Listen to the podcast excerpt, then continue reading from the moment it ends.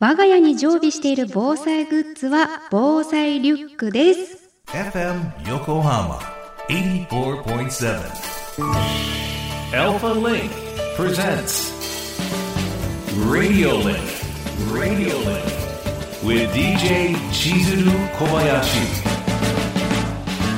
小林千鶴がお送りしています。FM 横浜 Alpha Link presents Radio Linkここからは物流モノシリンクのお時間です知ると誰かに話したくなる物流業界のいろんなトピックスを深掘りしていきます。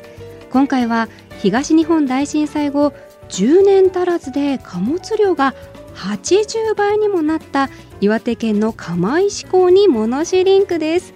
物流総合専門誌物流日本の年明け1月3日の記事に掲載されていた話題で気になっております。ということで今回は岩手県釜石市とリモートでお届けしたいと思います。お話を伺うのは釜石市国際港湾産業課の中平隆之さんです。よろしくお願いいたします。はいよろしくお願いいたします。まあ、岩手といえば今はやっぱりあれですかね、はい、大谷翔平選手のイメージが、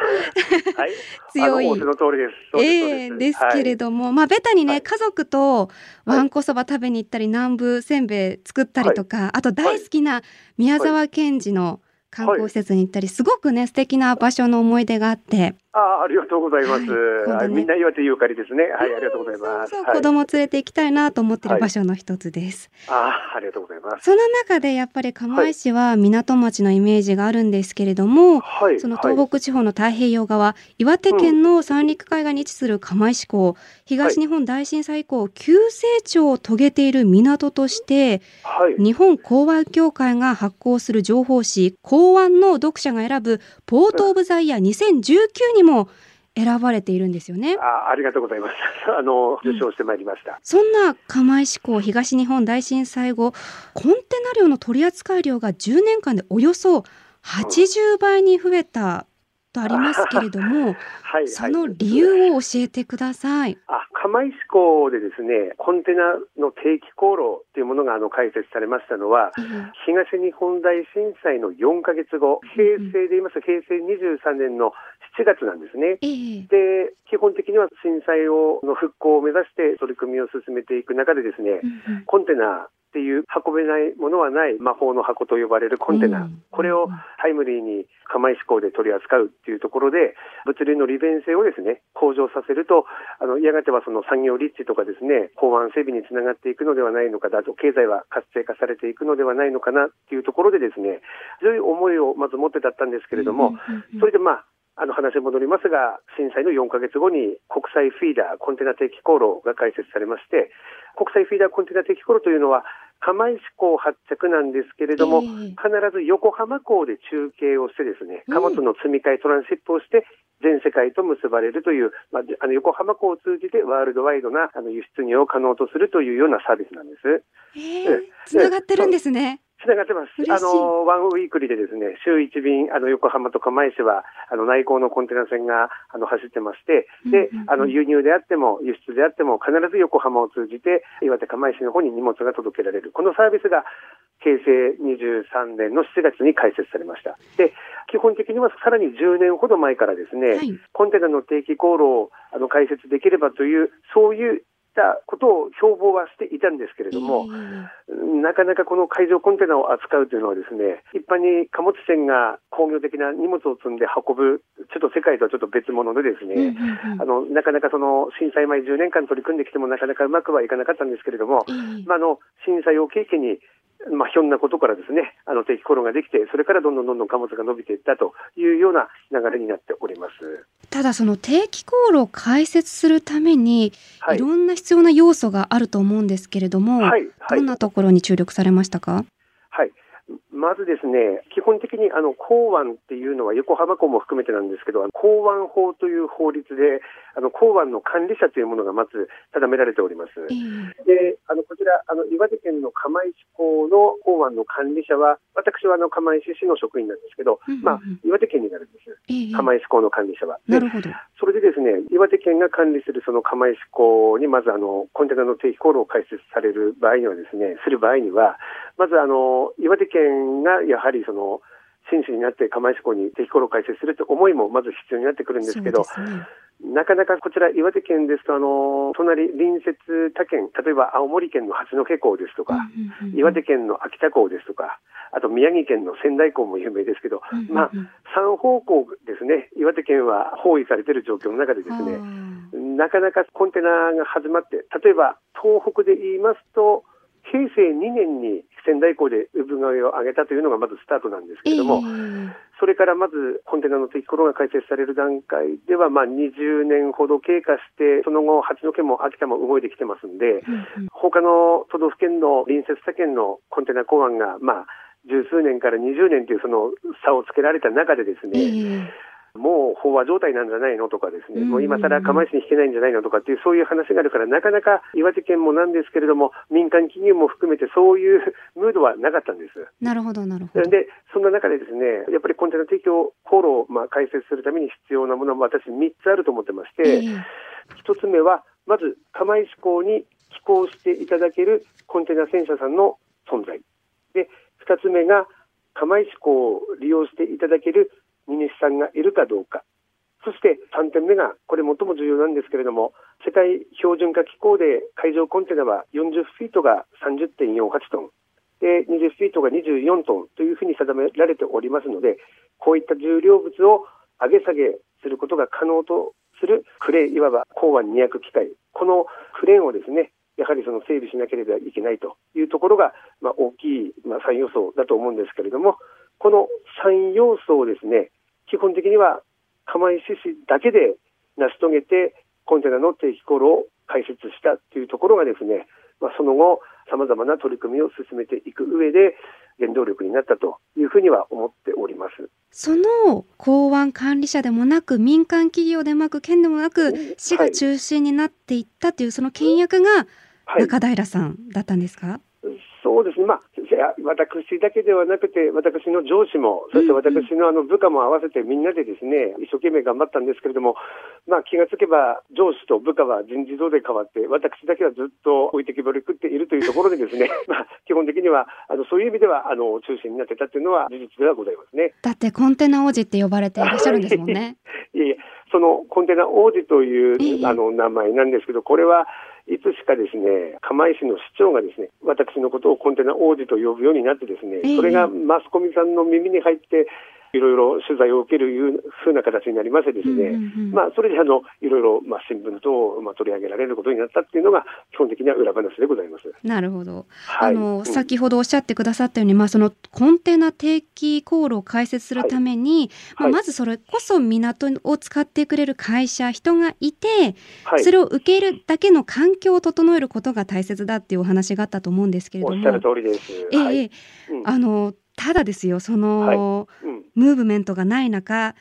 それこそ引っ張ってみんなをこう、はい、そうなんですやっていくのって大変ですよね。あの小林さんそれ結構重要で、ええ、あのムーブメントがない中で、まあ別な言い方をすると四面楚歌の状態です。そうですね。あの煙たがられますね。うんうん、で煙たがられますし、まあ岩手の釜石でこういう動きが起きてくると、やはり隣接他県のやっぱり港関係者の方も煙たがられます。何やってるんだろうっていうね。そうそうそうそうそういう意味ではですね、あのどうしていったらいいんだろうかっていうところは常々ですね、思い悩んだ、まあ、数年間だったんですけれども、あのただ、その時取った手法っていうのは、多分私、一点突破、全体展開っていう方法が、多分一番そのしっくりくるような表現なのかなと思うんですけれども、うん、まずは確固とした量を扱う荷主さんの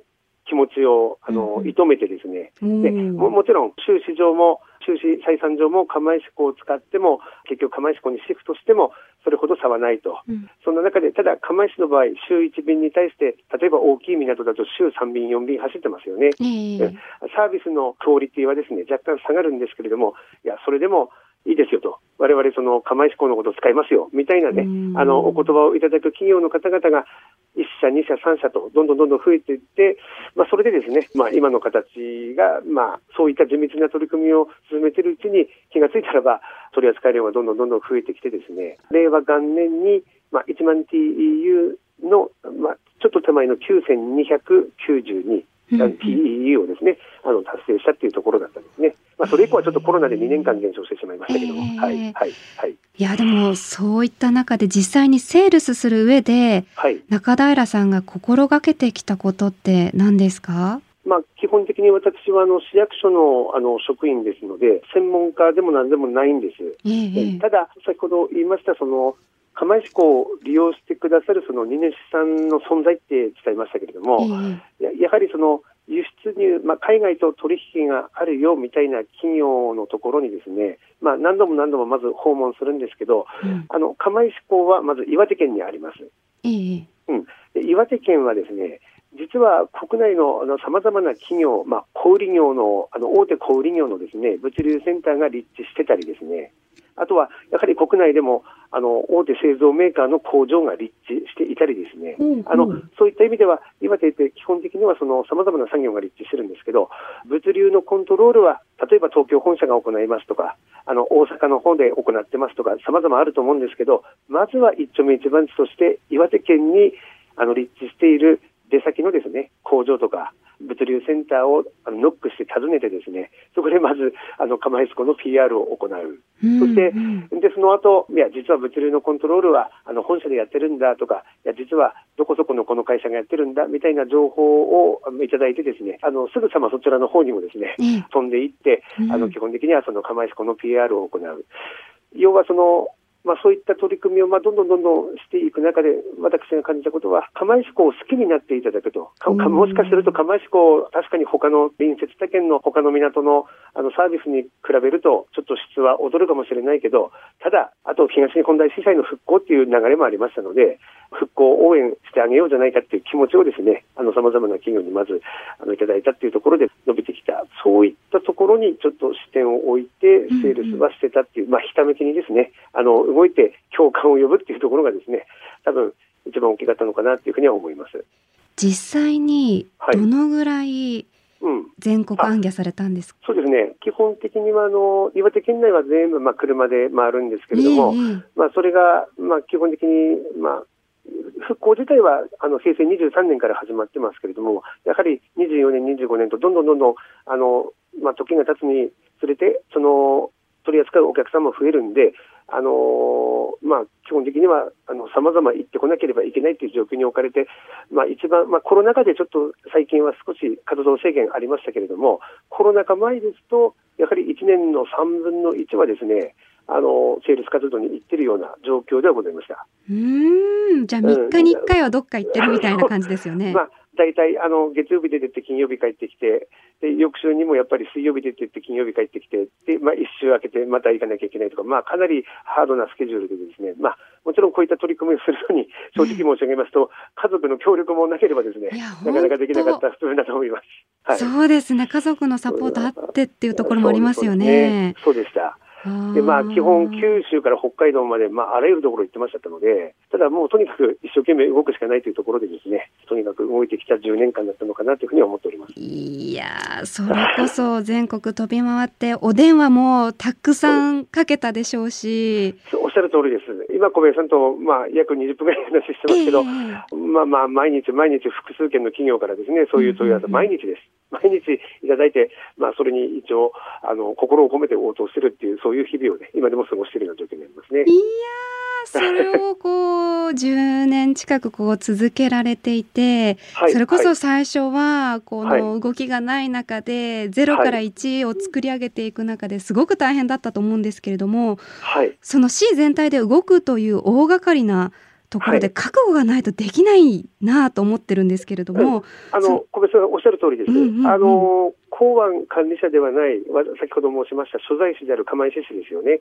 でうんうんまあ、釜石市が基本的に先ほど言ったすべてやったと言いましたけど、30.48トンを釣り上げることが可能なクレーンも、実は釜石市の方で整備したんです。ですので、まあ、基本的にその世の中のその港湾管理者が整備するという流れに反してですね、一所在市町村が結局そのクレーンを買う。身の丈に合ったものを買うためには中古品を買うしかなかったんですけれども、でこうした取り組みはですね日本でも初めての取り組みなどっていうところで国土交通省の方に応援してもらって補助金もいただいたりもしたんですよそうだったんですね。国からもあのそういった形で後押しを受けて、まあ、一生懸命頑張った、それも原動力の一つになったっていうのもありますし、うん。うん、あとは、まあ、このクレーンもですね実はあの東日本大震災前に、まあ、平成21年の12月に供用開始したものだったんですけれども、まあ、それから1年4か月後、津波に基本的にはちょっと使ってしまったと。ええただ、基本的にはあの津波の威力をですね釜石の場合、湾口防波堤っていう大きい防波堤があって、それで少しあの遮ったっていう部分もあって、まあ、クレーン自体は流出をしないで、ですねそのまま立ってたんですけど、あ残ってただたんですね。そうなんですよただ、そういったものも東日本大震災以降、すぐ修繕補修をかけて、ですねすぐさまあのクレーンをまず稼働できるような状況にして、まあ、動いてはいくんですけど、今度そうなってくると荷物も増えて、ええそしてあのセールス活動も増えて、しかもクレーンの故障の修繕とかそういうのもちょっと手間暇かかるようになってきてっていうところで。正直、正直もう限界っていう限界点が見えてたんです。ええ市だけでやるのには、あの限界を感じてました。うんで、少し泣き寝入りじゃないですけど、助けてほしいっていうところをですね、平成、まあ私の記憶ですけども、あの確かなんですが、平成26年のですね、10月ですかね、うんうんまあ、岩手県の、まあ、港湾を司るセクションでは、県土整備部というのが一番あのてっぺんにあるんですけど、はいまあ、その県土整備部長にですね、懇願したんですよ。また中平さんが足で稼いだんですね。いやいやも、もちろんアポ取りとはやっているんですけど、もちろん、まあ、釜石市で言えば副市長とかナンバー2とかお連れして一緒に行ったんですけども皆さんで、、はい。その時の言葉が今でも残っておりましてですね、県土整備部長から言われたことは、いや、実は我々は県としてその釜石市さんに感謝をしなきゃいけないと。うん。ほ本来であれば、これ、岩手県があのやってしかるべき事項だと。うんうん。うん、ついては、まあ、ここまでほら、釜石市さんに頑張ってもらったから、今後、岩手県もあと新しいクレーンの整備も含めて、あのお力になれるように頑張っていきたいみたいな言葉をですね、うん。平成26年10月に県土整備部長からいただきまして、でうん。まあ、結局、有言実行であの気がつきますと、さまざ、まなプロセスはあったんですが、平成20、ちょっとそれそれから3年ぐらい経過してますけど、ええ。平成29年の9月には、あの大阪堺泉木港のあのガントリークレーンをですね、あのまあ、中古品なんですけど、無償譲渡、大阪府から岩手県が無償譲渡いただきまして、でそれを結局、釜石港の方に設置して、まあ、釜石が整備した自部クレーンは、サブとして使って、あのメインとして動くクレーンはそのガントリークレーンで動くっていうふうに切り替わったのが、平成29年の9月なんです。なんでしょう今。うん。中平さんの歴史をぎゅっとね、こすい お伝えしてもらってなんかはいすごくこう泣けてきますね。いやいやいやいや、そんなこともないんですけど、まあ、そそれこそほら、四面楚歌の状態から、うん。徐々にそのね、あの、応援団じゃないんですけど、まあ、あの、行政もですし、民間もですし、徐々に徐々にその応援団というのは増えていってですね、で、い今で言いますと、本当に様々な物流企業さんから、うん。こんなのあるんだけどどうみたいな形で逆に様々な情報が入ってくるようになってですね、うん。そういった意味で言うと、今がやはりですね、一番あの、まあ、コロナ禍があって、まあ、ウィズコロナの本格展開が、まあ、去年の9月ぐらいから始まってきてると思うんですけど、えおかげさまで、あの令和元年に最高記録をあの打ち出した、その後2年連続で貨物量は減少したんです。令和2年、令和3年と。ただ、令和4年はですね、2年連続減少で止めて、また回復をいたしまして、えおーすごい。うんそしてあの、まあ、今年令和5年ですけど、今年はあの現時点での一応予想では、あの過去最高、あのうん1万 TU 突破ができるのではないかなというふうには、あの今、あのかあのまあ、見通しながらですね、今動いているところでございます。わあフライングでおめでとうございます。あ いえいえ、まだまだ全然、あのぬか喜びはできないんですけれども、うんまずあの気を引き締めて、また今年も頑張っていかなければいけないというふうには思っておりますね。いやーじゃあ今後もはい増えていきそうですけれども、取り扱い量が何か展望ございますか？小林さんと今話してええ、まあ、私の話をあのそのまま鵜呑みにされますと、港の振興っていうところを一生懸命頑張っておられるんだなと、うんうん。とあのコンテナの物流振興を頑張っておられるんだなっていうふうに受け止められたかもしれませんけど、え。目的はコンテナ物流振興じゃないんですよ。基本的にあの釜石という町はですね、基本的には近代製鉄発祥の地と呼ばれる、具体的な会社名出しますと日本製鉄発祥の地であるんですけれどえも、え基本的に1858年に、まあ、鉄の連続出線に成功して、日本で初めて明治7年にですね国営製鉄所が立地した土地なんです。うんうんうんで、まあ、そのままさまざまな、まあ、基本的にはその日本の産業界をリードしていた時期もあってですね実はこれ意外なんですけど鉄道がですね日本国内で鉄道が3番目に走った地域でもあるんです。ほうほうあの1番目は新橋横浜間、えー、2番目が、ねうん、あの大阪、まあ、神戸間で3番目が釜石市内の鉄道なんです。そんな形であの、まあ、あのリードした時期もあるんですけどもやはりその釜石市の人口もその昭和38年の9万2000人をピークにやはりどんどんどんどん、まあ、世界経済もですね、様々動いていって、まあ、釜石の方もですね、あの、鉄工業、今でももちろん、あの、日本製鉄の、あの、工場があって、あの、稼働してますけれども、まあ、かつての従業員数に比べれば、どんどんどんどんやっぱ減っていってですね、まあ、町が正直ちょっと衰退傾向にあったのも事実なんです。で、まあ、もちろんその衰退を止めるべく、まあ、全国で当たり前にやっている企業誘致活動とかも様々、まあ、動いてはいるんですけれども、そういったその産業の立地、誘致っていう部分に関して、基本的にはやはりこのコンコンテナというか、この港湾がそれにやはり貢献するっていうふうなところがなければ、ただただ企業誘致してきても、なんだかましい、全然不便だねと、各国とその輸出入したいのに仙台使わなきゃいけないのかとか、目の前に釜石港あるのに使えないのか、そういったところをですね、そういった事態にならないように、基本的にはその物流の利便性を高めて、その利便性を武器に産業を誘致して、そして街が活性化していくっていうところ、そこがあの私の一生懸命そのコンテナ物流振興頑張る市場命題というふうな気持ちでは受け止めて頑張ってるんです。いやなんか今日のお話から、うんはい、高平さんのこの釜石愛がすごく伝わってきました。ありがとうございます。釜石に住んでるもんでね、やっぱり釜石をなんとかしていかなければですね、うん、やはり自分のふるさとですから元気をね、少し活性化、そして元気をですね、まあ、こちらの方に、あの、ま、また活気を呈するような街にね、していきたいなというふうには考えております。まあ、世界経済も日本国経済もなかなかちょっと残念に思うことたくさんありますけれども、その中でもあの港の元気と、あと地域の元気と、そういったものをね、創出していきたいという気持ちでは取り頑張っておりますね。わかりました、はい、いや本当に震災、はい、そしてコロナとね突然のピンチに対しても柔軟に対応されてどうこう考えて舵を切るかっていうのを果敢に前に進む中平さん、そして釜石市すごくかっこいいなって思いました。いえそんなそんなこともないですけれども基本的にははい気を抜かないようにですねあの やはりあの日々精進していくことしかできませんのでとにかく大事なのは思いを捨てないということとですねあと、まあ、市長があの釜石市長がの震災復興の時に使った言葉があるんですけれども、